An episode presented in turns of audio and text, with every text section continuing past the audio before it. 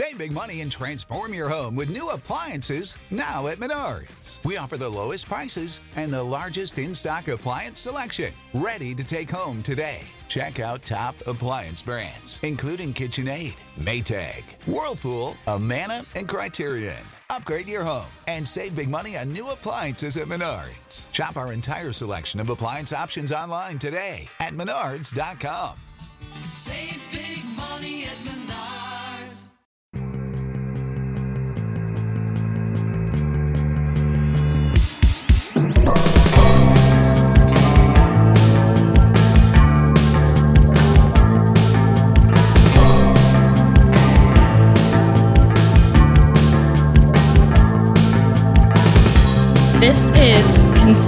Conspiranormal.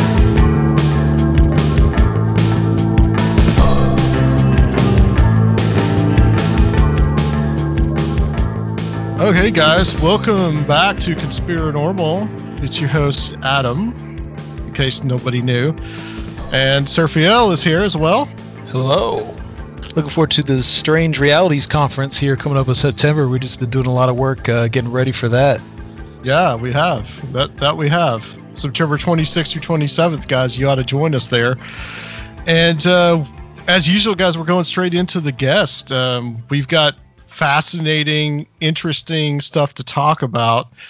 This is a subject that I really didn't know much about. Of course, I had heard of it, but we'll we'll get into it. Uh, we want to welcome Dr. Stephen Finley to the show. Dr. Finley, welcome to Conspiranormal. Good evening and thank you.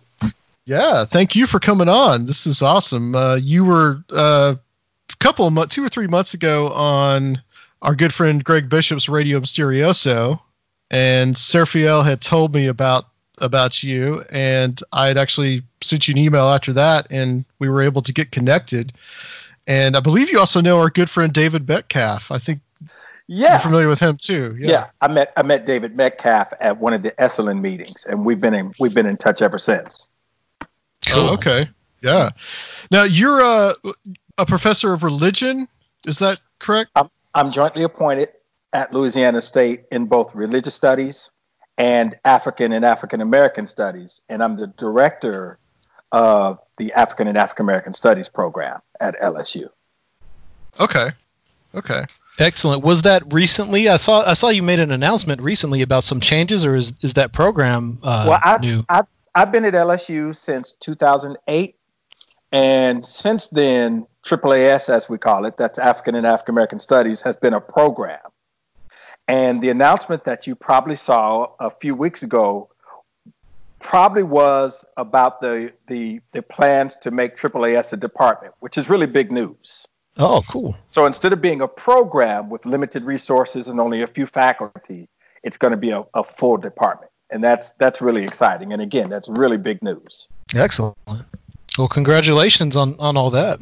Thank you. So we're going to talk about the Nation of Islam, but Mhm. specifically in relation to the UFO phenomenon. And I know a lot of people don't usually put those together, that's but right. it's but it's an essential, an actual essential part of the Nation of Islam's beliefs. that's right. So I, I thought before we got into into that, uh, we could kind of talk about kind of lay the groundwork on like the history of the Nation of Islam, like where it comes from, Sure. and who kind of the leaders were Mhm. up to now. uh, To Louis Farrakhan, of course, is the who's the who's the primary subject of what we're talking about. Sure. Well, the Nation of Islam traces their uh, founding to 1930. And uh, interestingly enough, they claim July 4th as the date in which they were founded. So, yesterday, for example, uh, Minister Louis Farrakhan uh, offered, delivered a, a, a speech for about three hours. And uh, it was a July 4th uh, celebration, but that's also for them their anniversary. So yesterday was marks 90 years in which they've been in existence. So I, I, I say that with one caveat. The Nation of Islam, led by Louis Farrakhan, to a certain extent, is also kind of new. And what I mean by that is uh, in 1975, the, the primary leader and prophet of the Nation of Islam died, and that was Elijah Muhammad in 1975. And after that, there were a lot of people claiming the legacy and the true legacy of Elijah Muhammad. So a lot of times when people ask me to speak on the Nation of Islam, I, I say it sort of facetiously, but also sort of seriously. I ask which one, because there there are multiple groups that call themselves the Nation of Islam. So the main one that we're discussing is the one led by Louis Farrakhan. That actually was started, or in their language, reconstituted in 1978. Right. So by all intents and purposes, the Nation of Islam under Elijah Muhammad is no longer in existence. And he was the first leader, not the founder, the first leader who took over right around 1933 through 1975. And again, he died in 1975, and uh, and there were multiple splits and so on. And uh, Louis Farrakhan reconstituted the Nation mm-hmm. of Islam. And when we get to the, the conversation about the UFO uh, uh, narrative, that plays a big part in in how he was able to justify and claim the legacy of Elijah Muhammad, the prophet of the Nation of Islam. Uh, but it was originally founded by who? Who was the original founder? In 1930, there was a, a, a mysterious man of um, of unknown lineage. Uh, he was racially ambiguous, and he, he he called himself by many names, but the name that stuck was Farad Muhammad, right? And so you'll hear the Nation of Islam talk about Master Farad, F A R D, and um, and he he would you know he was he was a, a peddler. Some uh, uh, characterize him as he would go door to door and selling silks and other things in the black community of Detroit in 1930 and uh, what used to be called Paradise Valley.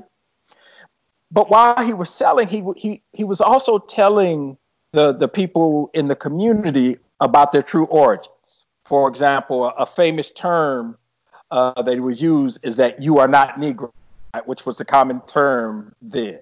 And so he would he would tell them about their true history. And it was right around then that he started what used to be called Allah's Temple of Islam. And the Nation of Islam grew out of that. And so, uh, very, very early on in the 1930s, uh, probably around uh, 31 or late 1930, is when Elijah Muhammad is attending these meetings of Master Fard Muhammad. And then after uh, Master Fard Muhammad departed, because the, story about what happened to him is also shrouded in mystery. Did he die? Did he did he leave? Did he ascend? Right? Um, but Elijah Muhammad then became the, the, the prophet, and they mythologize uh, Master Fard Muhammad as well as what happened to him uh, uh, at 1933 when he disappeared. And we could talk a little more about that if you like. Uh, Noble Drew Ali founded what's called the Moorish Science Temple of America. And some scholars trace the origins of the Nation of Islam to the Moorish Science Temple. So, so it is rumored that Master Fard Muhammad was a member of the Moorish Science Temple, right? So I want to be clear. This is what yes. some scholars say. This is what some of the rumors are, but the Nation of Islam denies this relationship, mm-hmm. right? They and this say, is also in that context of all these new religious movements and early early 20th century a lot of them being inspired by really like what happened in the Chicago World's Fair and things like that. That's right. So there's there's a lot of new religious movements going on, and there's a particular flavor of those within the African American community.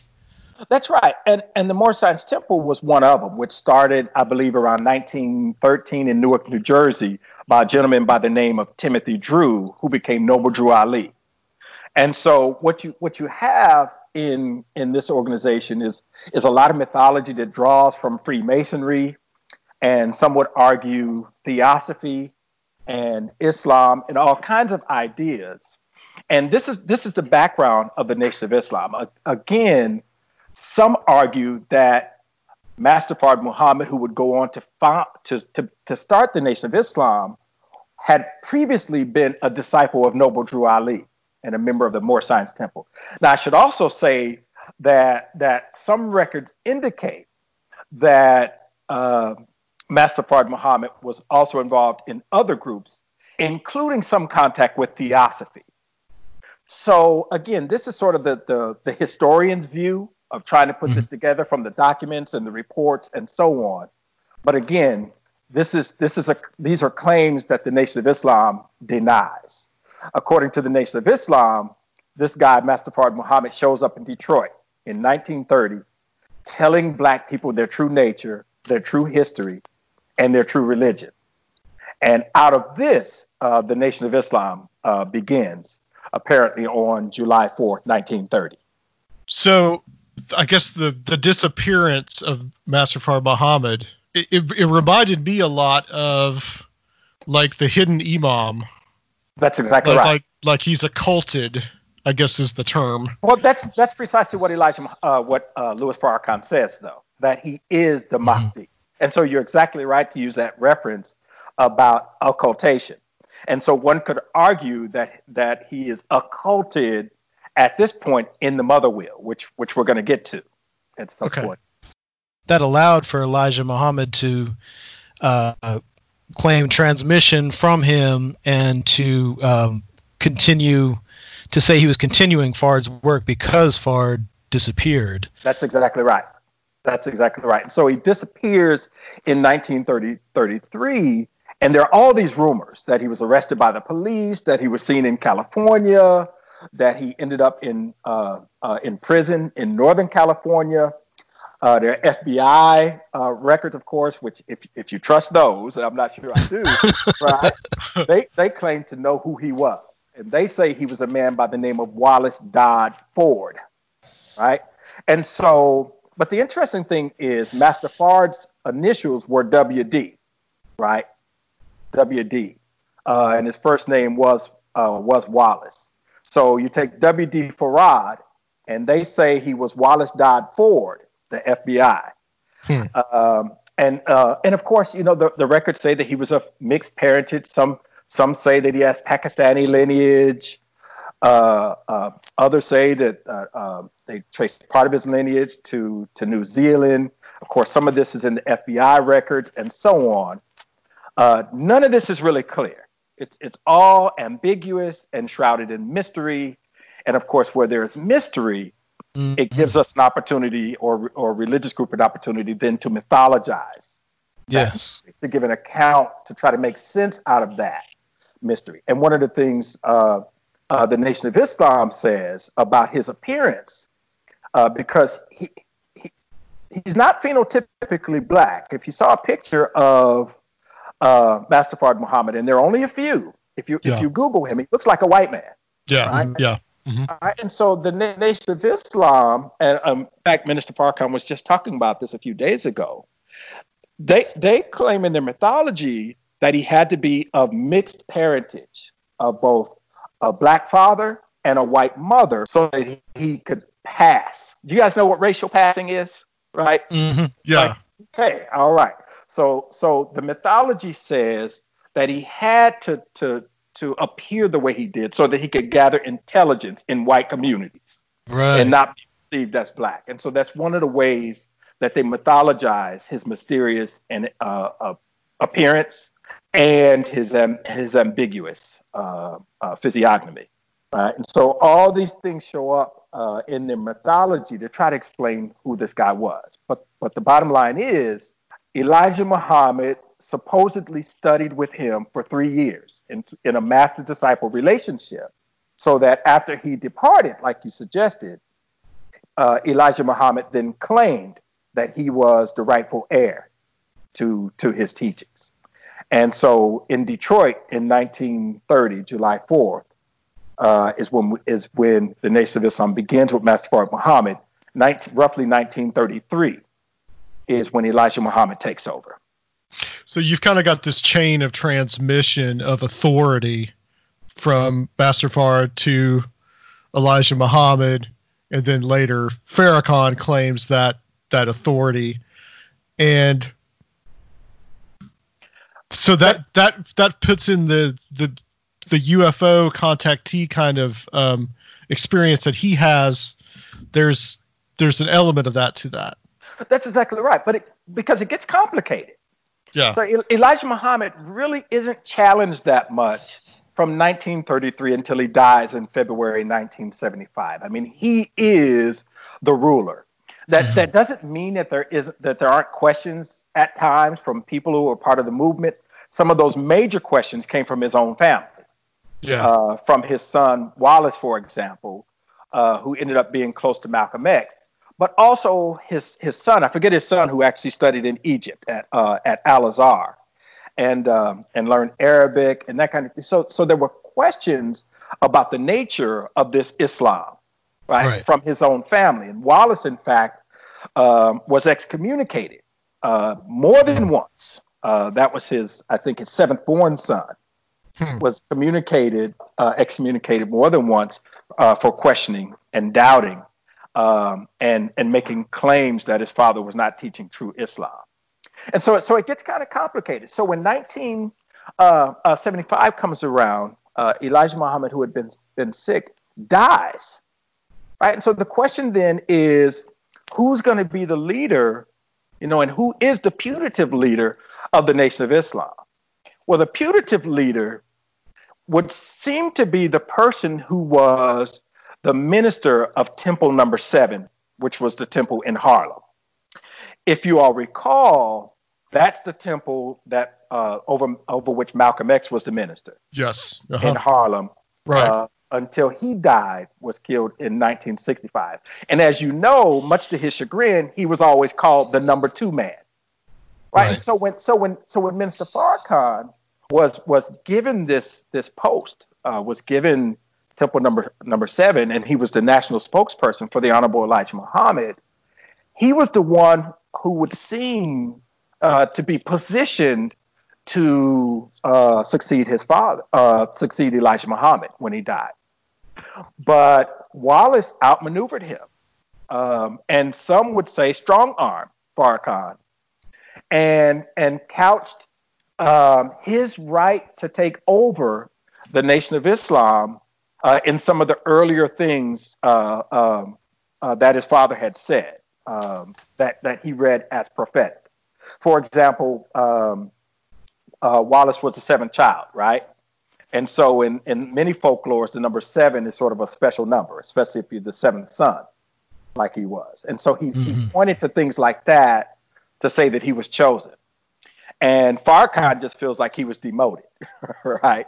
Because he thought that he was going to be the leader of the Nation of Islam. And instead, Wallace Muhammad takes over the Nation of Islam and immediately starts deconstructing the Nation of Islam and moving it toward a more Sunni form of Islam mm-hmm. or a more mainstream form of Islam. Okay. Which was what kind of what Malcolm X was trying to do too. That's that's right. And Yeah. so we're talking roughly here between 1975 and maybe 1977 or so.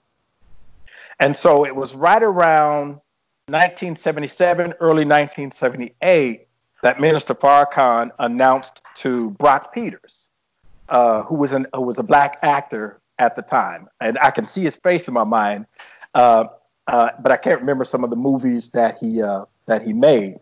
But it's interesting that he made this announcement to an actor. He was one of the first ones Farrakhan told that he was going to reconstitute the Nation of Islam. So he left, right? And in some ways, he felt like he was actually excommunicated. So that's another nuance to this story. So when I say that uh, the Nation of Islam, as we presently understand it, as led by Louis Farrakhan, is a new organization, this is part of the background right? Right. Because because Wallace Muhammad, who became Warith Deen Muhammad, he changed his name, right? Moved the uh, the Nation of Islam to to much more orthodox, and I, I kind of hate that term, much more mainstream Right. uh, uh, forms of Islam, so that the Nation of Islam that we know or that we knew previously was no longer in existence. Farrakhan took a few remnants, basically, and lots of new people who joined to build what we now understand as the Nation of Islam. And so this was in, uh, again, right around 1978. And so that's that's that's the context. Um, Okay. And so, uh, just to say a little bit more about it. So, when we get to 1985, um, there are lots of rival groups to the Nation of Islam. Lots of people claiming the right to be the Nation of Islam. They're, they're claiming to be the heirs of Elijah Muhammad's legacy. And this includes Elijah Muhammad's brother, John Muhammad, who started the Nation of Islam, uh, Silas Muhammad, whose form of uh, Nation of Islam is even is even more conservative than Farrakhan's. Even today, there uh, is Royal Jenkins Group, which was called the United Nation of Islam. Uh, Yeah. There was the uh, the five percent Nation of Islam. There's a there's a Nation of Islam to this day led by a person who calls himself Son of Man. So even now, there are lots of groups and offshoot groups from the uh, uh, the original, what we would call the original Nation of Islam. And again, that's all important background to understanding how I think this UFO narrative functions. The Royal Jenkins, his group is is interesting too. I actually saw a documentary about them not that long ago. That was like a series about uh, about cults. Yeah, well, then you saw me. I was actually in that special. Oh, were you? Yeah, yeah. If if you if you go back and look at that, which which appeared on uh, A and E, Yeah, yeah, that was Uh, it. Yeah. and Yeah. I was I was the so-called African American religion expert. Oh, that was you. That was Okay, me. Cool. me. And Yeah. they put me in some ways counter to this woman who was the so-called cult expert, and we just argued a lot. Mostly off camera. You're not going to see it. We we argued a lot, in in part because I felt like the the the the category cult. First of all, I don't think there's any such thing as as, as a cult. I, I think these are all emerging religions, Right. and all religions start somewhere. Cult has a real negative And it connotation. has a Yeah. real We've, negative we've used it a lot too, but Right, yeah. right. Well, and this the sociologist who was the so-called cult expert and I just argued off camera about that constantly because I felt like once you call it a cult, then apparently that was going to give any cult expert Mm. capital to talk Right. about any group that was labeled that when in fact they weren't really informed about this group at all. Yeah, And there's so probably I- a lot of racial dimensions to it with people And- kind of like discounting. and that's the other point that I was making, right? Yeah. The, the the way that labels like cult marginalize groups that are that are already on the margins, uh, and and the way that, that the term cult emerged in the 1950s as something that related to Asian religions, right? Mm, So it, so it's already racially inflected in in the negative, and so I just had all kinds of problems. Um, but but you know the the choice in those in those situations is either we we do the shows and try to bring some balance to it, or we don't do it, Yeah. and they just end up being awful. So so I decided Yeah. to go on and at least try to bring some balance to the conversation. Well, what, what did you think about? I mean, I don't mean to get off on a tangent too much here, but what did you think about some of the things that that young man was talking about? Well, I know, by the way, his name was Elijah Muhammad. Yeah, Uh, that's right. and- That's right. And he goes by uh, Eli Yeah. uh, for, for short. I, I like Eli. I think he's a, he's a smart young man. Um, I, I kind of felt I kind of felt in some ways that the show took a really sensationalistic approach. oh yeah, absolutely. yeah, uh, that- that's that that's that's television. though. That, that's exactly right. That Yeah. that could have been nuanced much more right. because even Eli's parents continue to be in the United Nations of Islam, which is called uh, value creators now.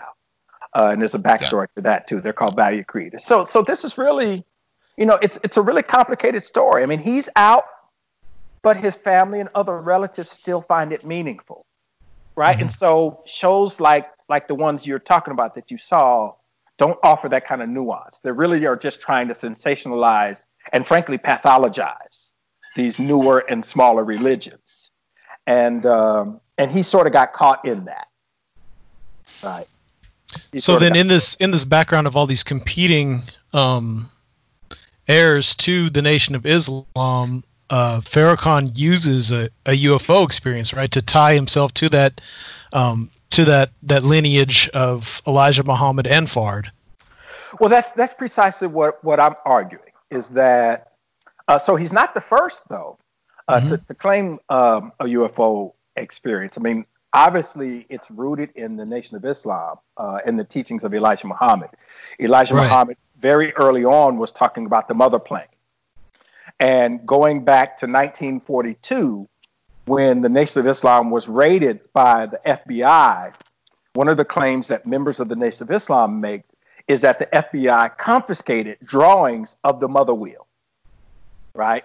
Actual drawings that belonged to Elijah Muhammad of this UFO. Wow. And so in in it was around 1970. So I think I think Royal Jenkins joins the Nation of Islam very late in 1973. And so roughly around 1975, he actually leaves. He actually leaves before Elijah Muhammad dies. Uh, one of two movements I know that came out uh, of the Nation of Islam before Elijah Muhammad died. All the rest were after February February 75. So in 1975, Royal Jenkins actually claims to have had this experience himself of, of being taken into on a vehicle into the sun by these angel scientists and and who revealed to him that he was the supreme being. Right? So that's so that's part of uh, the background there in the United Nations of Islam. So by the time we get to 1985, Royal Jenkins is still around. Silas Muhammad is still around. All these other competing nations of Islam are still in existence, and they're probably roughly a dozen or so. And Louis Farrakhan claims in 1985, September 17th, uh, to have been taken into the mother wheel while he was on a uh, visit to Mexico, to the ruins of Quetzalcoatl on Tepozteco Mountain. And um, and I suggest that that this claim functions like you've already suggested to authorize him as the true leader and heir to the teachings of uh, the Honorable Elijah Muhammad. And so uh, we can we can we can start right there or or stop right there and and redress some issues. But I will I just want to make one more observation. The the difference between Farrakhan's claim in 1985 and Royal Jenkins in 1975, uh, for example, is that Louis Farrakhan claims to hear and encounter Elijah Muhammad directly in this UFO encounter. And he also says that the presence of Master Fard Muhammad was also on the vehicle. And so so that's that's the difference there. hmm Right? Royal Jenkins didn't hear from Elijah Muhammad directly. Right? He wasn't summoned into this vehicle that Elijah Muhammad talked about. Right? He didn't know uh, the same way Louis Farrakhan knows that this thing is absolutely real because Farrakhan had a bodily vision of it that was real for him. All right. So I'll uh, I'll stop right there for a while and we'll see which direction you all want to go. From there, I think um, we want to know more about this mother wheel and Yeah. how I guess it fits into, and how that's a good gateway to talking about the larger uh, Nation of Islam cosmology and and why there is UFOs because Uh-huh. you have a, a cosmic dimension to the the Nation of Islam's uh, teachings. And and also, I think it's important to talk about the who it is that is piloting the craft. Yeah, that's very important. And so if I get off track, you all you all help me to come back. Absolutely. All right, so let, let me let me go let me go back uh, uh, to what the Nation of Islam claims as the history of the mother wheel. They say it was created uh, that uh, Master Fard Muhammad created the mother wheel, built the mother wheel with with Japanese scientists in the Japanese islands in 1929, right? And so Japanese also play really prominently in the Nation of Islam and in the mythology of the Nation of Islam, um, and, uh, in a way, along with other racial groups, that corresponds to the, your your question about the pilots of the mother wheel. And so, I need to say a little something about what the Nation of Islam means when they say black. Black for the Nation of Islam isn't what we mean in the United States. When we say black here, we're primarily talking about African Americans uh, or those for, of African heritage. That's not what the Nation of Islam meant. It's a it's a much more expansive category of blackness, what I call a surplus category, uh, because the the the meaning of the term as as they use it uh, carries it, it- it's much broader, much more expansive than than the category as we receive it in the United States. And so so for them, black meant, and this is this is their language, not mine, black, brown, red, and yellow. What they mean by that is that blackness encompasses largely the world of color, but especially Native Americans, Asians, Latinx folk, and people of African descent. All of those folks are are black, and so that's really important to understand. All right, so so coming back to uh, September 17th, 1985, uh, the Nation of Islam uh, makes these treks to Mexico uh, regularly. Uh, sometimes they call this Project Mexodus. They also make uh, pilgrimages uh, to Sedona, Arizona, which you'll find interesting. Yeah, that is Uh, interesting. yeah. So, so they make pilgrimages to Mexico and Sedona, Arizona, right? And so the picture that I want to build of the Nation of Islam is a group, and I don't think they'd appreciate this term, that is much more New Age, that can can, can be understood much more in terms of the New Age movement than it can, say, in mainstream mainstream Islam, right? And this this is why I argue that the Nation of Islam is really misunderstood and really complicated. And so, yes, go ahead. Well, I, I noticed too, just looking at like the Wikipedia article, just when I was doing some little bit of research, kind of brushing up on the Nation of Islam, that apparently in recent years Farrakhan has like dabbled and I guess reached out to Scientology. Yeah, yeah, and uh, I'll say something about that now, and then we'll work our way back to the to the UFO uh, phenomenon.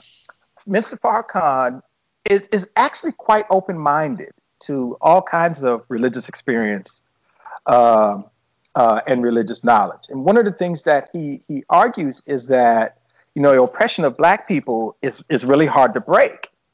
Uh, it has really adversely affected every aspect of the lives of African Americans, including their self image and their psyches. And so anything useful to breaking through that, um, he's, he's, he's expressed being open to. And Scientology is, just happens to be one of those things. And so you have all of these folks in the Nation of Islam who are now trained auditors in uh, by Scientology, and Scientology and the Nation of Islam have an official relationship. And again, many members of the Nation of Islam are also trained auditors. Um, but this is also, again, the, the, the point is that this is just another tool to help black people break through, you know, the centuries of degradation and oppression that has even harmed how they see themselves. And so, yeah, I mean, in, in some ways, it looks like sort of a, a, a complicated relationship that might be contradictory, but that's only if you believe the Nation of Islam as portrayed in the media and, and often on the internet. It doesn't surprise me that they have an official relationship with, with a religious group that's so white like, like Scientology, right? Yeah. Doesn't surprise me at all. The Nation of Islam has actually always had official relationships with other racial groups uh, and other religious groups. For example, they, they were in relationship with Sun Myung Moon and the Unification Church, if you remember them, Mm-hmm. right? This has always been the Nation of Islam. Why? Because they all they already understood black as this really expansive category, right? It didn't include white people, but it included nearly everybody else. And so I actually argued that the Nation of Islam is, is in fact not insular, but is one of the most interracial relation groups in terms of their official relationships with others and their meaningful relationships with others. So back to 1985. And again, this was uh, September 17th. Uh, Louis Farrakhan uh, was in Mexico on Tepozteco Mountain. And about three years later, uh, about 30, 30 months to be exact, in October 1989, he holds this press conference to tell us about it. And this press conference was held at the JW Marriott in uh, Washington, D.C. And Farrakhan says that he had to wait this, this long because the cryptic message that he got from Elijah Muhammad needed some time to be clarified. And this was a time when he could tell us what what what happened, what he learned from Elijah Muhammad on the wheel. And so here's what he tells us. He says that on September 17th, 1985, he was with some friends of his climbing the ruins of Quetzalcoatl, which he had done many times before. This time, he had this vision of a wheel coming over the mountain, and he was afraid, right? Maybe he didn't recognize it at first. At some point, he recognizes it because he hears a voice coming from the wheel and says, Not them, just you, because he had called out to his friends. Mm-hmm. So after that proclamation that came from the wheel, this voice he heard, he said he was taken into the wheel, where he heard the voice of his uh, his prophet, who was alive bodily now, just as clearly as the two of you are hearing me right now. And here's what he says. He says Elijah Muhammad revealed to him that the joint that Reagan and the Joint Chiefs of Staff were meeting to to develop a war against black youth under the guise of national security against black gangs, especially in California, Bloods and Crips. Louis Farrakhan said that this was actually a ruse. This is what he learned from Elijah Muhammad. It was actually, uh, it was actually a concealment of a genocidal plan to kill and incarcerate black youth under under the guise of a war on drugs, right? And so it's interesting because in some ways this is precisely what happened Yeah. under under Reagan. But but this is what he tells us happens, right? Uh, that he learned from Elijah Muhammad, and but it took 30 years for for this to become clear because Elijah Muhammad spoke to him in short, cryptic sentences that at the time he didn't really understand. He heard his voice clearly, but he didn't understand. One of the reasons why he says he didn't understand is because he didn't see Elijah Muhammad's mouth move. He didn't hear. He didn't hear uh, uh, uh, Elijah Muhammad talking the way you all are hearing me now. He heard Elijah Muhammad directly in his mind. It's as- Telepathy. Tele- exactly. It's as if Elijah Muhammad was writing cursively directly to his mind. And this is the way he talks about it, right? That he was communicating this clearly. And so in 1989, this is what we get from him, right? That he says the Joint Chiefs of Staff and uh, Reagan and Bush are meeting to devise this plan um, uh, to destroy black youth in the guise uh, of, of an extremely urgent um, war on drugs and, and against gangs, especially Bloods and Crips. And so he gives us a lot more details of what he saw and what he felt. He tells us, for example, that he saw the pilots of the wheel, and the pilots were the races. They represented the four dominant aspects of the black race that is, black, brown, red, and yellow, to your question. Um, so even the pilots are interracial, but they're black, right, of this wheel. And uh, and that's the gist of the revelation that he said he learned from Elijah Muhammad on the wheel. Is there documentation um, of him saying that in 1985? Yes, so so we don't so we don't get so I don't know if you're asking so we so we get documentation of exactly what happened from his words and his perspective Yeah. in 1989. Okay. Whether there's record of him saying any of these things between 1985 and 89, I'm not clear. Right. But that would be very interesting because it's so prophetic. That's exactly right. That's exactly right. He said he had to wait, right? Mhm. 30, 30 months. And incidentally, 30 is a really important, really important uh, number for uh, uh, Louis Farrakhan, right? And it's probably not coincidental that for the Nation of Islam, uh, the, the same vision that Ezekiel had in the 30th year, by the way, of this wheel within a wheel, Yeah. was of this of this mother wheel, right? And so they want to they connect the mother wheel, the Nation of Islam, to uh, the prophet Ezekiel in that first chapter, and his vision of the wheel within a wheel in in uh, uh, And so this number 30 keeps coming up. For example, let me give you another example. Louis Farrakhan joined the Nation of Islam in 1955. What year did he have this experience of, of, of the, uh, the mother wheel? 85. 1985. 30, 30 years. years. Yeah. 30 Mhm. years, right? And he's constantly pointing this out, right? 30 months, 30 years, over and over in, in, in his discourses, so that you know that the number is significant for him. But again, the number 30 shows up in Ezekiel's vision, right? It was in the 30th year. And I think that may have something something to do with it. So what we find then is lots of numerology, lots of New Age thought, uh, lots of discourses about UFOs, all kinds of stuff going on in the Nation of Islam, which, like I said, is really complicated. Yeah.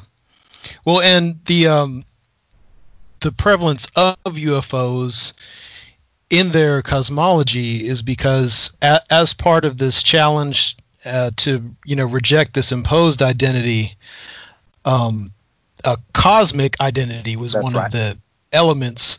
Um, you know, in addition to redefining their racial identity and spiritual identity as being a part of and from a larger traditions of Islam, That's this right. cosmic identity puts uh, what they would call black people as being trillions of years old. So there right. you kind of see that theosophical influence of there being this like these cycles of time that are just That's exactly right. enormous.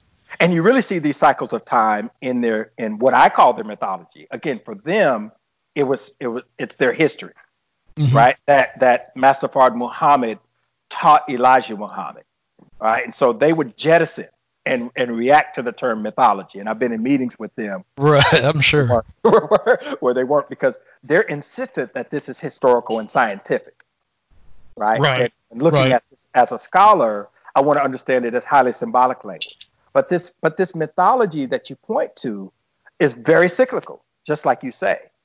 But but but I also want to add to this notion of black, in addition to being, you know, uh, uh, represented by uh, Native Americans, Asians, uh, Africans, and so on. It's also extraterrestrial. Right. Right? So for Elijah Muhammad, there were also black people on Mars and Venus. Uh, and these black people on Mars and Venus lived to be 1,200 years old. They were nine feet tall, and so on. Right? And so, so black is both immanent and transcendent.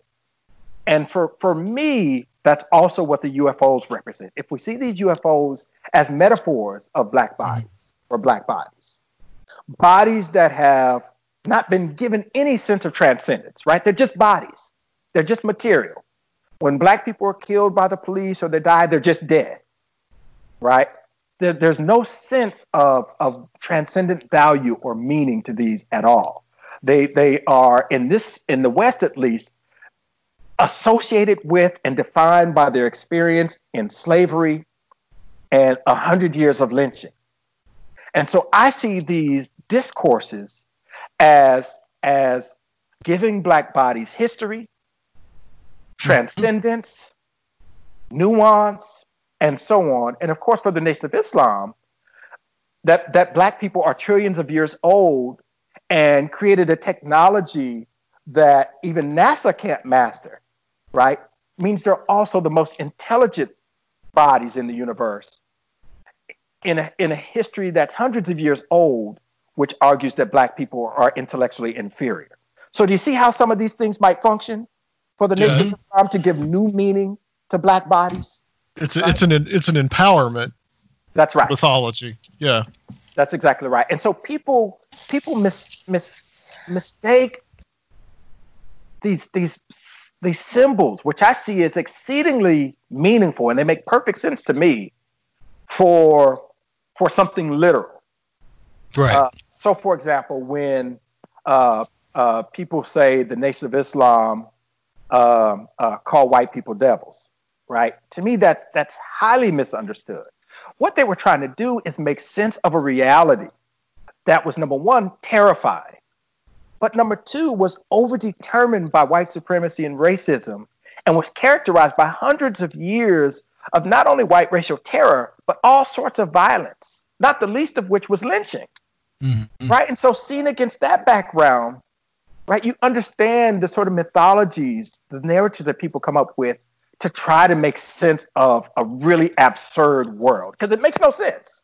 Otherwise. Right. And and the other the other trigger for a lot of white folks would be the black man is God. Well, that's but exactly that's right. not meant to be literal either. That's meant to say that they have divinity within them and they are connected to God, just like you say all these other New Age type of religions That's would. right. And and for the Nation of Islam, God had a body, right? Mhm. God is material, not not the way. So they would have a problem with the Christian God. That God, and this is the term they use, that mystery God is a spook, right? And that's the word they use, Hmm. right? God is no mystery for the Nation of Islam. We knew who God was. He he he walked and lived with us, right? He was flesh just like us, so he can identify with us more than this spook God, right? This this mystery God. He was black just like we were right? And we knew him. And so for them, you're exactly right. God is actually quite material, right? Just like they are. And so uh, for Louis Farrakhan, um, you know, uh, the Nation of Islam, one part of the function of the Nation of Islam is to create new gods. Uh, and part of what he means by that is is people who can can change the world, like Jesus, like Muhammad, like Buddha, and yes, like Louis Farrakhan, because he does see himself in that same tradition. He sees Right. himself in the line of prophets. That's exactly right. Yeah. Uh, and to a large extent, he sees himself as the seal of the prophets, right? He is, he is the logical conclusion of all of them, right? And I've heard him say this myself. So, I mean, he sees himself as, as ex- extremely significant in the cosmology of prophets, right? He's, he's central. But again, part of the Nation of Islam, part of part of all their programs, their diet, their their dietary rituals, all of this is to produce other Farrakhan's, which is to say, black people can be can be gods, right? They can be producers. Uh, they can be healthy. They can live long lives. All of these kinds of things, where historically black life hasn't even been the, the national average. Even even now, African American men don't even make it to the age where they would read where they would receive uh, Social Security, right, which is 65. Right, life expectancy for black men is even below that. Hmm. Right, and so again, what the picture that I'm trying to paint of all of this is set against this experience. These kind of things make sense in terms of what they're trying to do, and and what their mythologies and symbols mean. And this this UFO phenomena then was a message to all detractors and rivals that that Louis Farrakhan is the rightful heir, and this is the true nation of Islam. The significance of calling it the mother wheel. Yes. You go into this quite extensively, one of these articles that you sent us, and why why the why the figure of mother? What is the the importance of that? Well, I think there It's lunchtime at Tim Hortons, and we're serving up a special deal just for you. Our new $5.99 lunch deal includes your choice of any lunch sandwich and a side of crunchy kettle chips. Because what's lunch without a little crunch? And the sandwich choice is all yours, like a ham and Swiss, Chipotle chicken wrap, BLT, and more, made to order just the way you like it. Tim Hortons' new lunch deal. Simple, delicious, and just $5.99. Now that's a good deal. Only at your neighborhood Tim's. U.S. only. Price and participation vary. Terms apply. There are, there are a couple of things. Um, I mean, it's it's it is the term that they use, but part of the reason why they use that term is because the the main plane or the main UFO, and again, it's just a UFO to us. They know clearly what this what this vehicle is, right? It's unidentified to us because we don't we we misrecognize it, right? But for them, uh, this is this is this is the the vehicle that Master Fard started and we're talking about the bigger vehicles has within it 1500 smaller vehicles that they call baby planes or baby wheels. And so the metaphor becomes then mother that mm-hmm. has within it these smaller planes. So i don't actually think that's an accident right? As I as I unpack and point out in one of my one of my articles, because I, I think I think if you want to understand the Nation of Islam, you really have to take this UFO stuff seriously and give it some mm-hmm. real attention and try to unpack everything that's going on and what the symbols mean. And so part part of the part of what it means then is that they're going to be constrained here by a very heterosexual way of viewing the world. Right? Because if this is a mother plane and the mother has these baby wheels within it, hmm that means that heterosexuality is going to be normative. Mhm. Does that does that make sense? Oth- Otherwise, otherwise you don't have babies. And so these are the kind of symbols that I was trying to point to as uh, uh, as reasons to to center the UFO phenomena in understanding what the Nation of Islam is doing. Right. And so this this idea that these pilots of the mother wheel and these other vehicles represent all these races, right? Again, all of that says something about how they understand the world and how they understand what it means to be black. Black is a much more expansive category than we understand it in the West and the U.S. But if you look at the pilots of the uh, the, the mother wheel, they represent all of these races. And so I'm simply pointing out that if we look at the Nation of Islam as a symbol, or the, the mother wheel as a symbol, it tells us a lot about the cosmology of the, of the Nation of Islam, such that we can make sense out of a lot of things that Louis Farrakhan and the Nation of Islam are doing and saying. In addition to the uh, the influence from theosophy, um, you also point out some of the the esoteric and, and Gnostic elements that were there. I, I do. And again, I want to point out that there s- some writers and scholars are the ones who who claim the the theosophical connection. Right. and, right. and it makes sense to me. But again, the Nation of Islam denies that connection, right? And so the, the picture we get is is of a, a, a New Age esoteric religion that that constructs its its religious narrative from a lot of sources, right. right? Which And everything that was floating around in that early 20th century. That, that's exactly right. From Theosophy, uh, they borrow heavily from the Watchtower Bible and Tract Society. They're taking stuff from Freemasonry, all kinds of things, which is again an aspect of New Age, but it's but it's also one of the characteristics of Western esotericism, Mhm. right? Uh, what they call praxis of concordance. So what happens in the Nation of Islam, though, is that it ritualizes all of these things that are borrowed from from other places to obscure the fact that that they are borrowed, and it calls them Muslim. Right. Right. Well, and the, the the Orientalism of that the period that that the origin is in, just like why uh, you know Fard had a had this ambiguous identity, and he could do so much with it because of the uh, relative. Uh, uh, you know, we really hadn't been exposed to actual uh, Eastern religions in America, so you could use the you know the the symbolism and kind of make it whatever you wanted it to be. That's right, and that's also where Freemasonry becomes important. The? Shriners, absolutely. That, that- that's exactly right. And so you would notice that you you you asked me about Noble Drew Ali, right? But notice but notice the term that he uses for himself, right? The founder of the Moorish Science Temple America, Noble, right? Which is a term that comes from from uh, from Freemasonry, right? Nobles of the ancient Arabic mystic shrine and so on and so forth, right? And then and then Master Fard Muhammad, right? The founder of the Nation of Islam. This term master, right? It, it seems pretty clear to me that these are terms that come from uh, Freemasonry, of which Elijah Muhammad was a member. And it seems pretty clear that Master Fard Muhammad was also a member. And, but yet, the, the, the Nation of Islam and Elijah Muhammad again mythologizes the symbols that show up in the Nation of Islam as coming from Master Fard Muhammad in some Right. so as to obscure the fact that they probably originated in Freemasonry. Right.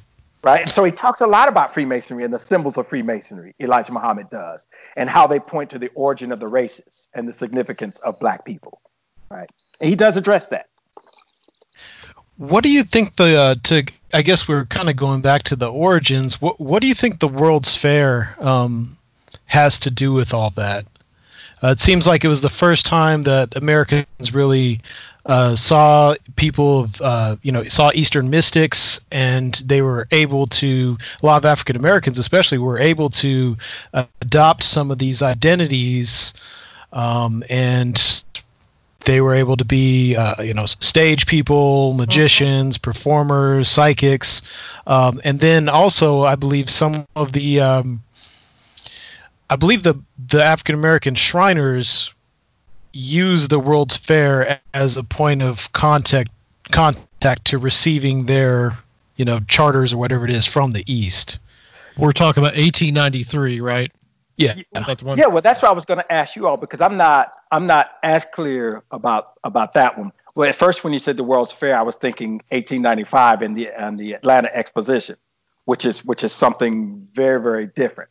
But I'm not I'm not exactly sure of the explicit connections with the World's Fair. Maybe you can say a little bit more about what you have in mind, and then if it be- becomes clear the connections you make uh, you want to make, I can I can. Oh, jump in. just yeah, just through some of just through some of my research, I've really found that that um, that event really uh, served uh, kind of like as a just a springboard for a lot of new religious movements and alternative spiritualities in America. They had the World Parliament of Religions where Vivekananda came, and that was the 1st you know person uh, talking about Hinduism. We had Arthur Webb, who was uh, the first uh, white American convert to Islam that's right. there, and uh, I've I've learned a lot of of this in a uh, a fellow named uh, Patrick Bowen. Uh, he's got these two collections, uh, uh, History of Conversion to Islam in the United States. Uh, they're they're two volumes. One is for uh, white Americans, one is for Black Americans, and uh, he really explores that stuff and how. Uh, th- I guess the the World's Fair in Chicago is kind of this ultimate Yep. um, destination in these mythologies of transmission of of Eastern esotericism. Yeah, and, and that that makes sense to me. And I knew it was in Chicago, right? And so within 20 years of that, you have all these new black religious movements around Chicago and Detroit, right? And and the interesting thing is by the time they show up by in the 1920s, some of them already appear pretty well developed. Like the Moorish Science Temple, which doesn't show up into uh, was supposedly founded in 1913. Some people dispute that in Newark, New Jersey. But by the time we see it in Chicago in the early 1920s, it's pretty well developed, which which means that it, it it's been around for some time. And so we we are starting to see a lot of these uh, new religions and um African Americans talking a lot about astrology, right, and tarot, and all of these kind of creative things that that you some of which you saw in the South, but not to this extent. Right. And then, of- and then of course, you know, right around the 1930s, uh, uh, some some of this a little bit before the 30s, you had great migration of African Americans from the South who were both uh, looking for economic opportunities in the North and escaping racial terror. Right, and so now you had all these competing traditions, all this new stuff, which comes from many different sources, like you like you point out, including the World's Fair, um, uh, festivals that are even older, that uh, spiritualist festivals that go back to, to the uh, uh, 17, uh, 1700s in Rochester, New York, uh, that that uh, uh, black people were doing and former slaves and so on. And all of this stuff seems to converge then in the North in the 20s and 1930s. And you get all these Hebrew and occult and Muslim groups and even some of these these nationalist groups emerging in that milieu during that. Yeah, and you're exactly right. You're exactly right. Yeah, it's it's very interesting. Um, I guess we can kind of turn. I want to turn this because I wanted to uh, explore the larger context that UFOs fit into. In um, you have a piece called "The Supernatural and the African American Experience." I believe that's that's part of a larger work. What is right. what's a larger work? What is that in? Well, the, the larger work, well, it was actually a, a nine volume, I think it was a nine volume series. And I, I think that uh, Jeff Kripal was the general editor uh, of the series, and he was the particular editor of this. I think this was volume nine, and I think it was called Super Religions or something to that effect. And it was it was all about uh, the kind of things we're talking about now: UFOs, esotericism, the paranormal, and so on. And um, they invited me to contribute uh, uh, the essay that you wrote on African Americans and the supernatural. Okay, and it, it was really it was really good, and it and it fits all this into a larger context. Um, that you really stress this idea that uh, this uh, imposed identity as the other uh, in the the U.S. and the Americas, uh, how it's influenced how African Americans have uh, perceived the other, and that it's it's been a different relationship uh, than you see with other with other people and Europeans in America. Well, and, and one of the reasons why is because the the uh, the relationship, um, the the beginning of uh, the the forced presence in America uh, was initiated by what could metaphorically be understood as a, a, a UFO abduction, right? And so, Right. so, so, so, so imagine this, uh, if you will. You're you're you're in Africa, where everybody's black. You have your own way of life, your own cosmology, and so on. And all of a sudden, people show up in these ships, Mhm. and they're white. They have no color. You've never seen that before. They look like ghosts. Mhm. You you you you mythologize them as dead ancestors who have returned, right? Because that's the that's the only way you can make sense out of this. And all of a sudden, you're abducted. You're taken into these ships, and you're whisked away across oceans with the temporal dislocation, the the, the geographical de, uh, disorientation, and you end up in this new world all of a sudden. I mean, if that's not metaphorically, where where, where Mhm. look, where you're operated on, where you're you're you're you're you're treated in all kinds of terrifying ways. If if that's not a metaphor for uh, an alien abduction, I don't know what is. Yeah, that's a good point. I mean, it all, it it pretty much literally is an alien abduction if you That's think right. about it. That's right, and this is what the Afro-pessimists are actually arguing. Afro-pessimism uh, is an is an area of thought and scholarship, and this is pretty much what they are they are arguing that it was an alien abduction. But if you look at the um, uh, the African American uh, UFO traditions against that background, and then uh, against a history of racial terror, I, I I think it might I think it begins to make some sense. And so I'm arguing again in that piece you read that all of these UFO traditions, which is a which is a different tradition from what we might call mainstream ufology, right? See these aliens as very different.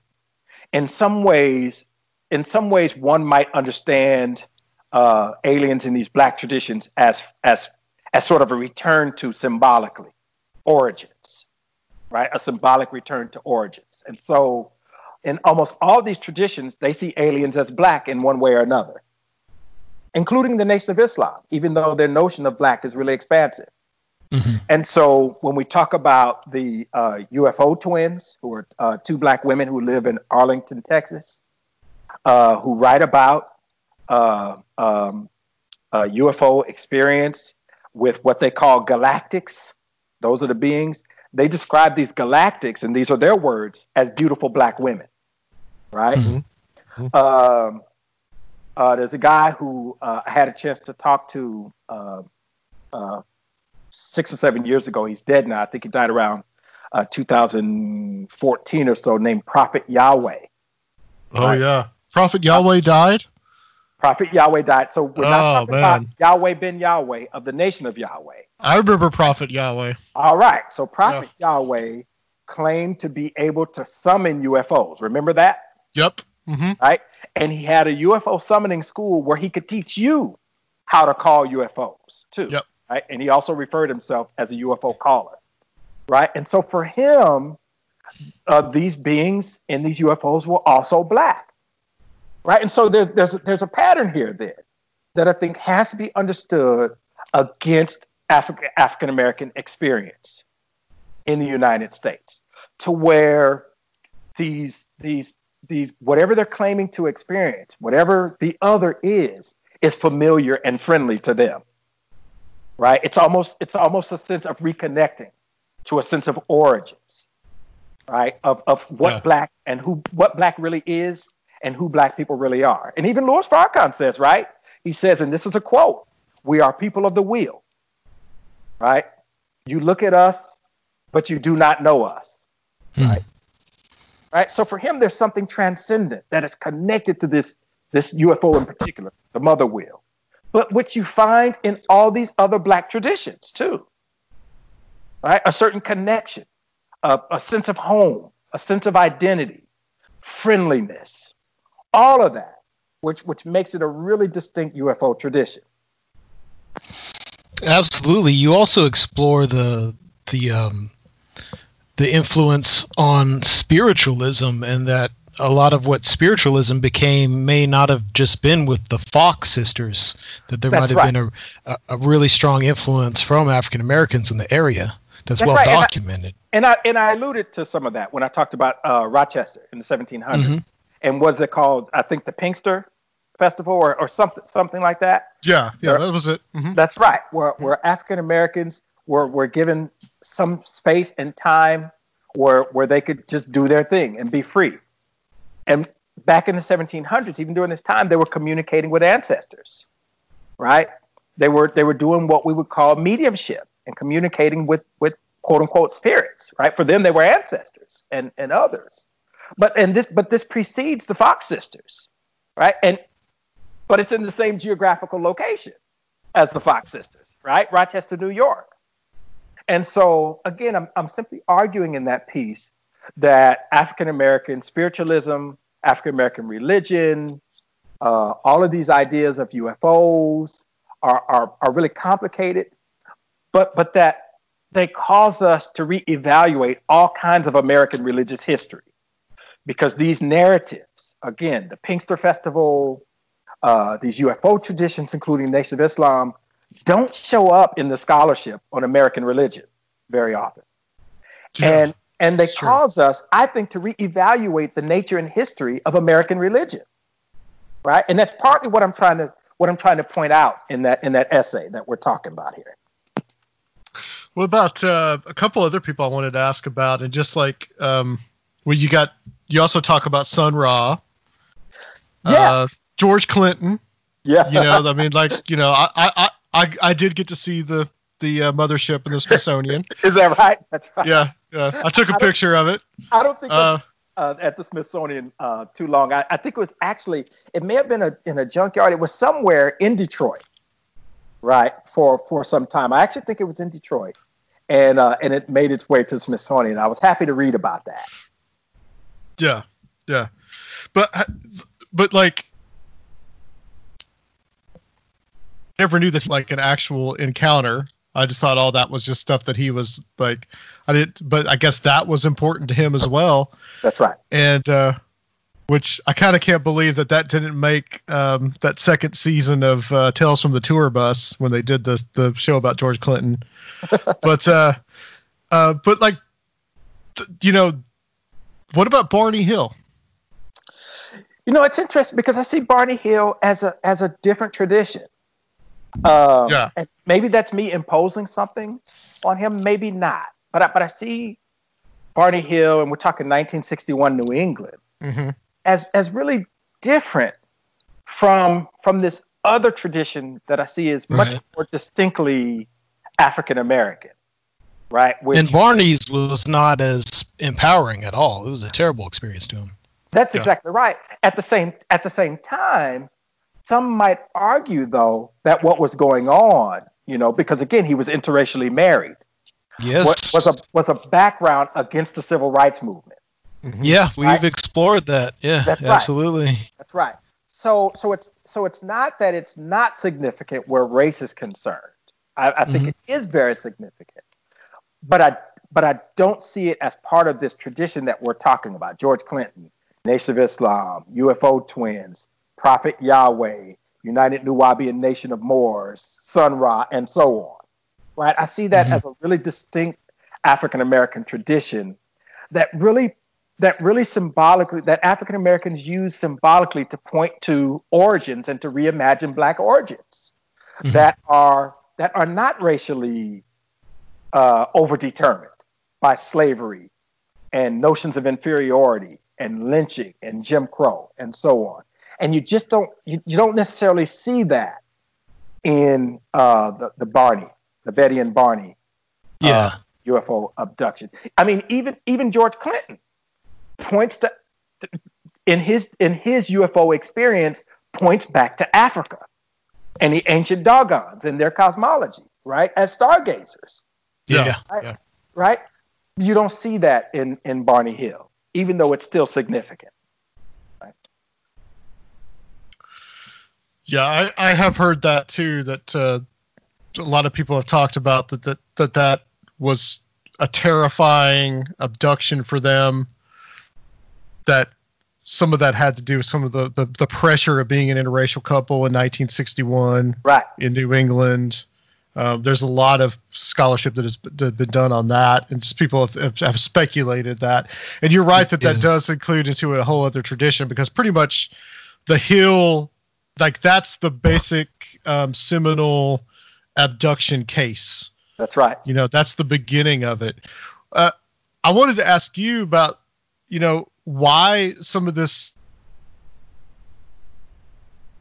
uh, this African American tradition, you know, a lot of this stuff is is not in mainstream ufology. Nobody talks about this stuff, Yeah. and you know, it, it, I, I I just wonder why that is, and why some of that some of it has been ignored.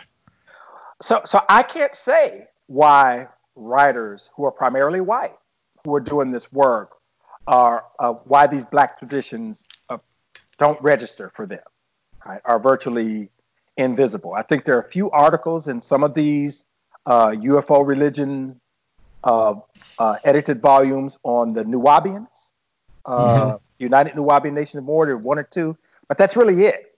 And remember, now, and, and I'm not saying this is true, but it's plausible. The Nation of Islam says they were actually first. So we, we point, for example, to, like you just said, to uh, uh, Betty and Barney, 1961, as the seminal event. But the Nation of Islam says they were actually prior to that. And they actually started, then this is their explicit argument. They actually started this modern UFO phenomenon.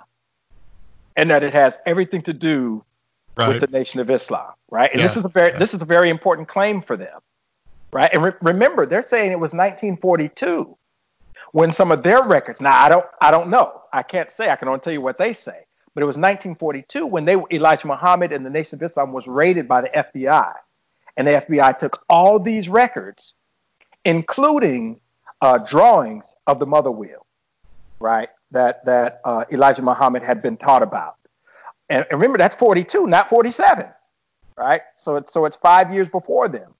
Again, Yeah.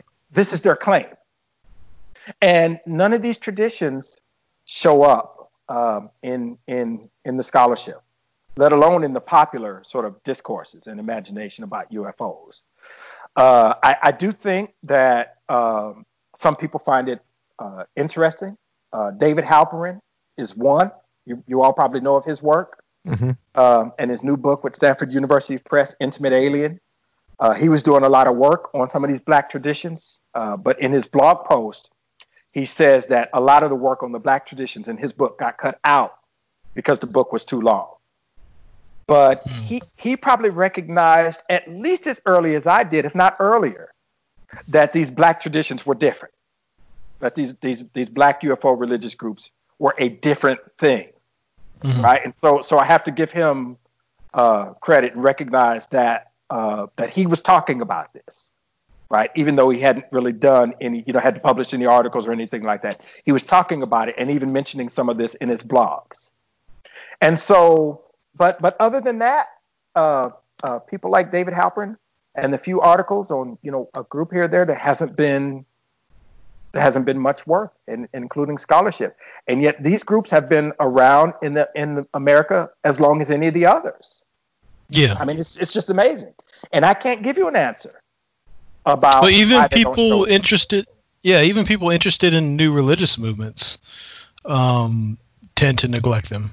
And it's absolutely fascinating. You have everything, you know, with the the way that they've splintered, with their mysterious origins. I mean, it's really fascinating stuff if you're interested in new religious movements.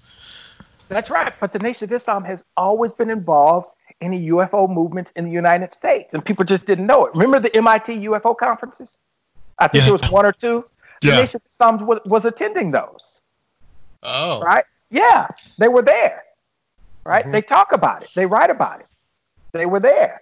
They've always been involved in the UFO movement in the United. I'm surprised nobody noticed, right? All these years, um, because at these national conferences, they, they've always attended uh, many of those, including the MIT conference.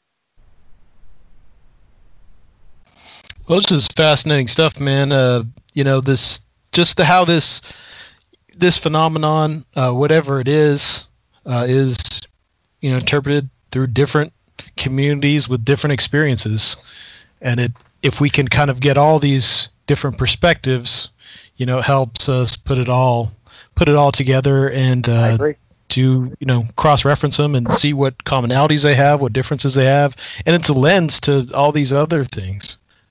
That's right. That's right.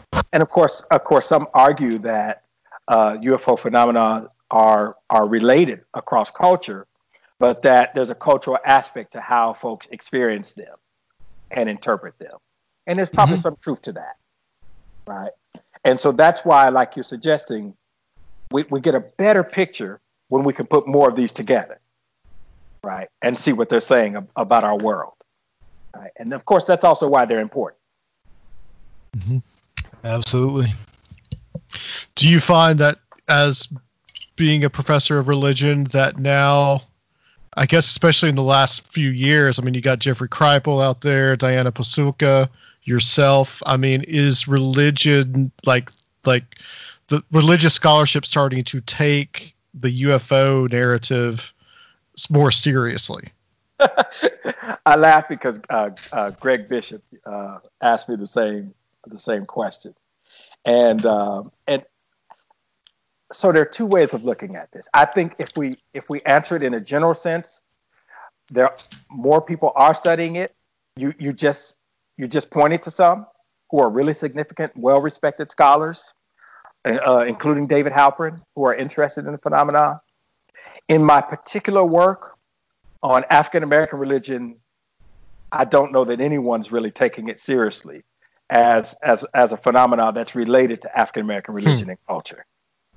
And so, uh, in my particular field, it's really dominated by a Black church studies norm. Mm-hmm. And so, African American religion to a lot of people still means Black churches. Mm. Okay. And mm. so I would say, in a similar way that these UFO traditions don't show up in, in white scholarship or in general scholarship on UFO religions, they also don't register in African American religion, the scholarship of African American religion, very well. So I, I remember, uh, I forget where I was going, and uh, and I was at an airport, and uh, David Halperin. I don't know if you ever if you saw his blog post. He did a series of two or three blog posts just specifically on my work, and uh, and I saw somebody in the in the airport who uh, who does some aspect of African American religion. I don't know if it's biblical studies, theology, ethics, or African American religion.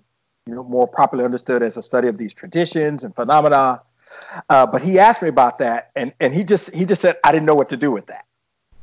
Right? he clearly just said, and it was kind of funny to me, right? Because he said I didn't know what to do with that, and that's the response I get.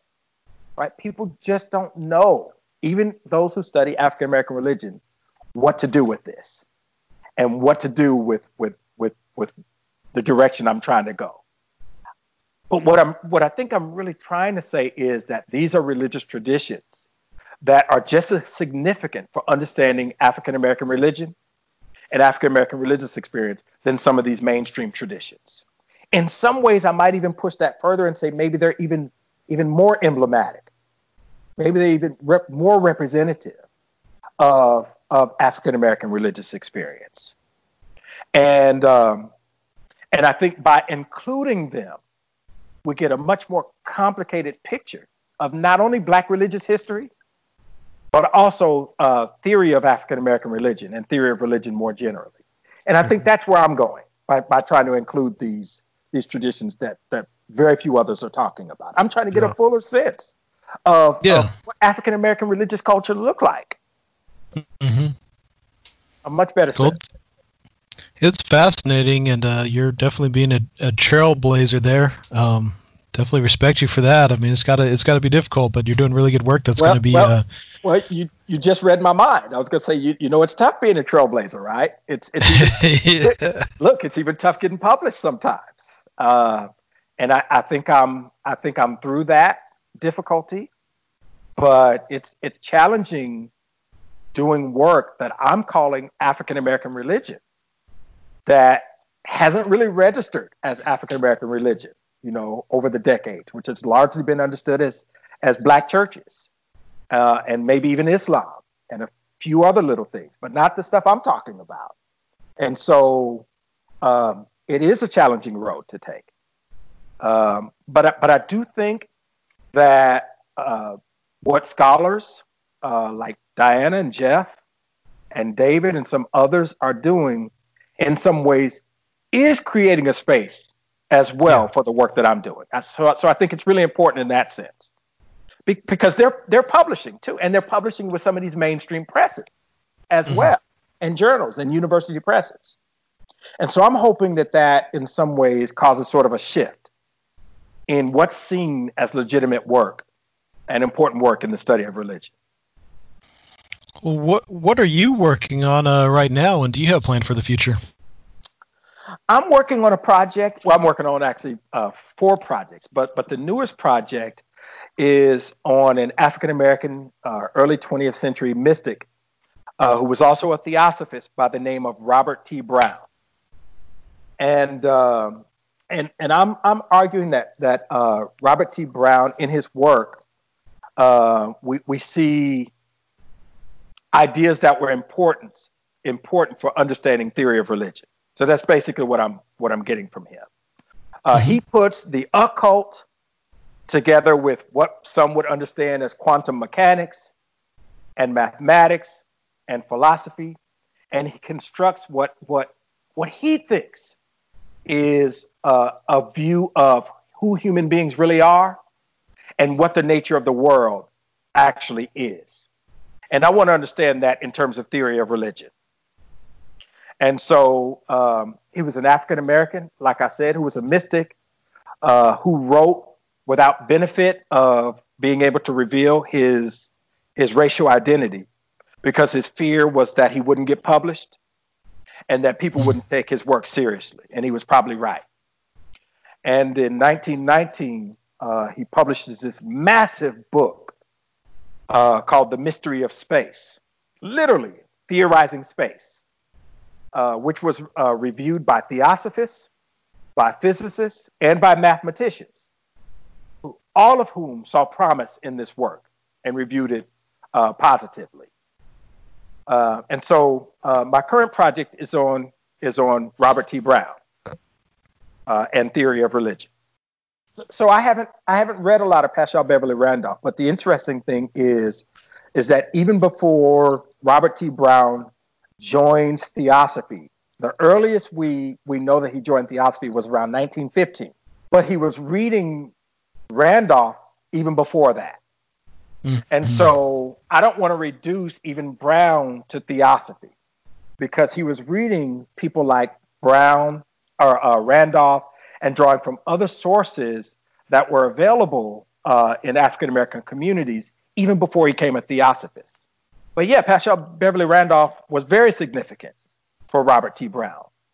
Uh, but Robert T. Browne was also, I also want to see him as sort of a precursor to the Harlem Renaissance right? And I want to understand Harlem Renaissance following Jon Woodson, who does the most the most meaningful and thorough work on this as a Black esoteric movement. Right? Interesting. So so that's the Huh. person you really ought to talk to about the Harlem Renaissance is Jon Woodson, because for for for Woodson, and so we're talking about the 20s, right? The 1920s, Yeah. the mid 1920s, right? And so Robert T. Browne was already in Harlem at that time. He was in New York when uh, The Mystery of Space was published in 1919. And he's reading some of the same occult sources as the, the later Harlem Renaissance writers, right? Including Zora Neale Hurston, Robert Schuller, uh, Nella Larsen, and so on, right? And so Jon Woodson argues that you actually cannot understand what the Harlem Renaissance writers are, are actually doing and saying unless you understand Gurdjieff Wow. and and uh, A.R. Orage, uh, who was one of his his disciples, and these other occultists who were being coded in Harlem Renaissance literature. And this is what Jon Woodson is arguing.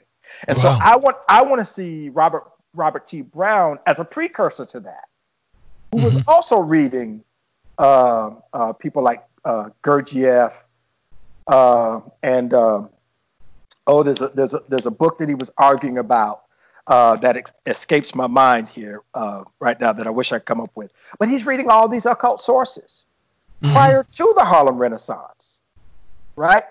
Um, uh, who uh, and, and these writers are again in this private community of of literary uh, figures and and and and philosophers uh, like Alain Locke uh, and artists.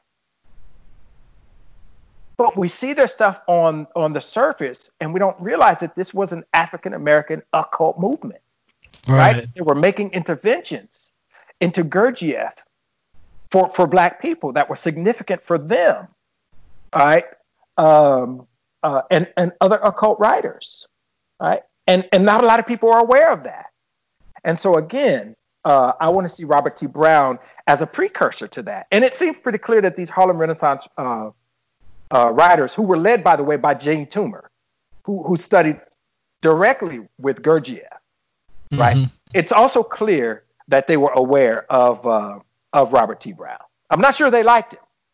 I'm not sure they liked him, but it does seem that uh, Melvin Tolson, who was also part of this Harlem esoteric movement, uh, was aware of Robert T. Browne. And so all of this stuff is related to Yeah. uh, the current project that I'm working on, which is probably going to be pretty massive. Uh, Wow. Because there is no study on Robert T. Browne like that. He's basically an unknown figure in African American history, in theosophical history, in American history. Hardly anybody knows who he was. And yet, this is a guy who was a giant during his time. If you ever Right. heard of Marcus Garvey, Oh yeah. Universal. Well, well, he worked with Marcus Garvey, and he he was the editor of the Negro World, which was Marcus Garvey's newspaper. But he was also really close to Carter G. Woodson, who was quote unquote the father of Black history, right? And So- Arthur Schomburg, and all these other giant figures in New York and around the country. Yes.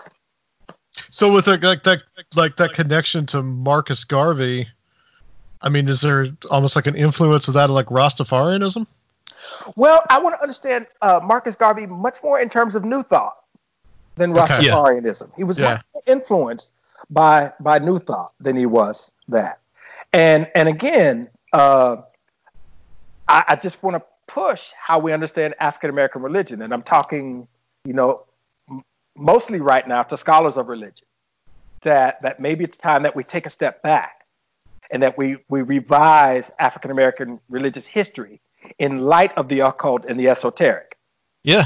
right? Yeah. Which which even functioned and continues to function in black churches, Yes. but it doesn't show up very often in scholarship unless we're talking about works like Yvonne Chireau, uh, who wrote the book Black Magic, who said 19th century African American Christianity was indistinguishable from magic and conjure, right? Or Thee Smith, who even argues that the way African Americans treat and read the Bible is is as a conjure book, right? And so we, we, we really have to take a step back and Very- reevaluate and maybe reinterpret African American religious history in light of the occult. Sounds like that's a big missing puzzle piece. Yeah. That's right. That's right. Wow. Well, this was a f- absolutely fascinating discussion, Dr. Finley. This was uh I wow. appreciate it. And Yeah, both of I you. agree. I agree. Yeah, we, we really appreciate you coming on. This has been eminently fascinating. Where can people see any of your work or anything, or just like uh, the view view your writings or or anything? My book on the Nation of Islam is under contract with uh, Duke University Press, and um, I hope it appears as soon as possible. But it looks like it's going to be uh, 2021. Okay. Um, uh, my work um, uh, on Robert T. Browne is not under contract yet, but it has been reviewed and it will go to the board. I won't say the press yet, uh, uh, but it's a pretty significant press. Uh, and once it's under contract, I'll make that announcement. Uh, but I'll be working on the Robert T. Browne project for the next few years. It probably won't appear till 2023 because it's just it's just a ton of work uh, and a lot of tracking. So uh, those are the those are the main pro- uh, projects. I have a a, a volume coming out uh, with Edinburgh University Press on basically on race and religion, which is an interpretation of uh, of the the current political and religious moment in America right now. Um, that will be out in September. That's called The Religion of White Rage. Uh, and I'm actually working on another co-authored book uh, on something kind of unrelated on Black faculty studies uh, uh, with Biko Mandela Gray and Lori Latrice Martin, and that's under contract with Johns Hopkins University Press. So I actually have four books in pro- in various stages Wow, right now. Busy man.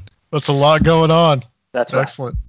All right. Well, Dr. Finley, thank you so much. Um, hold on the line for us. We're going to close Sure. out this section.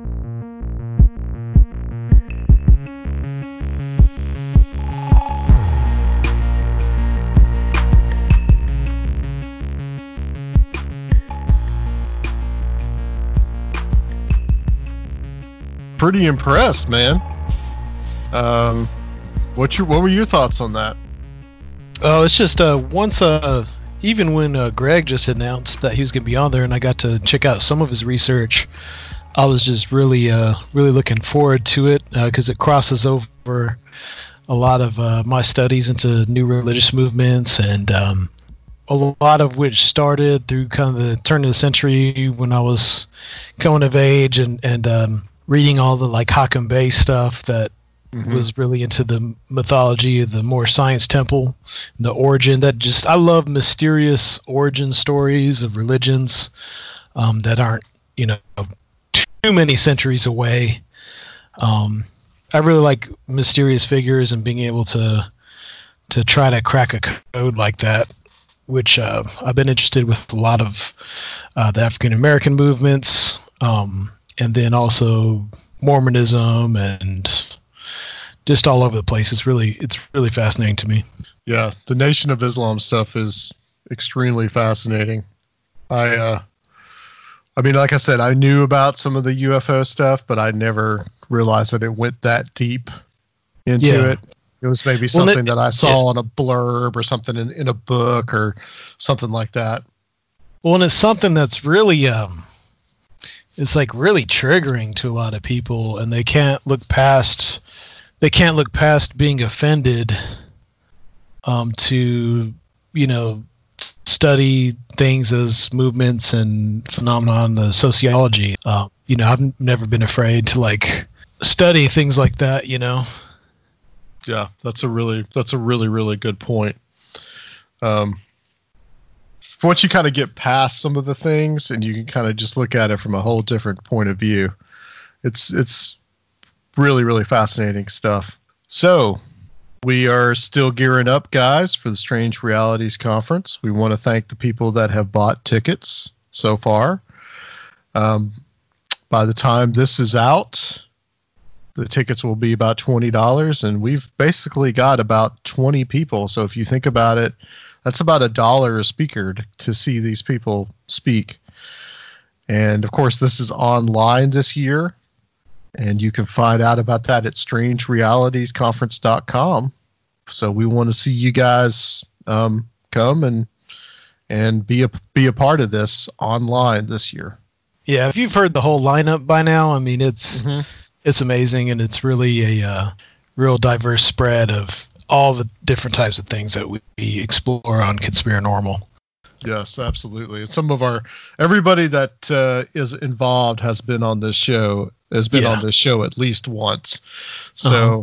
you, guys are are going to hear people that we really respect and we really like in this field. And um, we're going to have Aaron Gulyas next week and Greg Bishop and a nice little roundtable that we're going to do. And Brent Raynes is going to come on the show.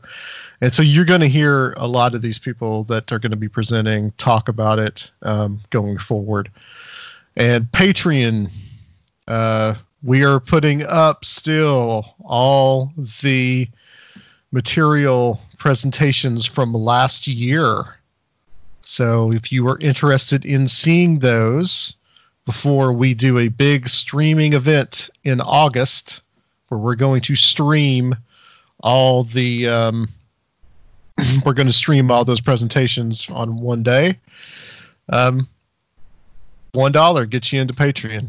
So, and Surfiel can tell you where to go to find that.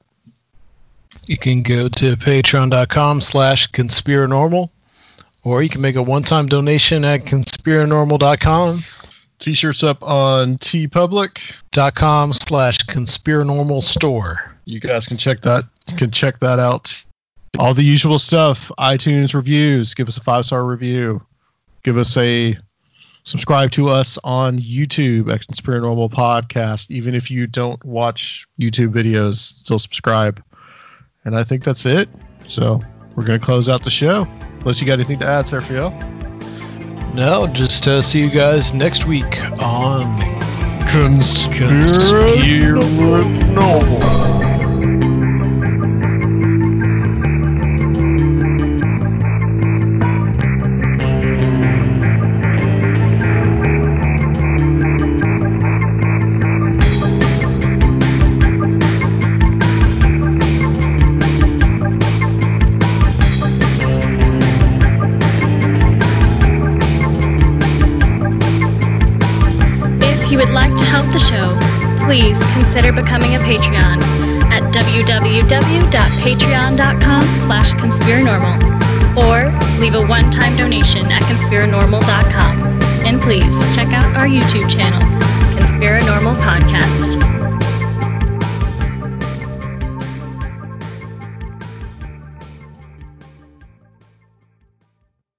It's lunchtime at Tim Hortons, and we're serving up a special deal just for you. Our new $5.99 lunch deal includes your choice of any lunch sandwich and a side of crunchy kettle chips. Because what's lunch without a little crunch? And the sandwich choice is all yours, like a ham and Swiss, Chipotle chicken wrap, BLT, and more, made to order just the way you like it.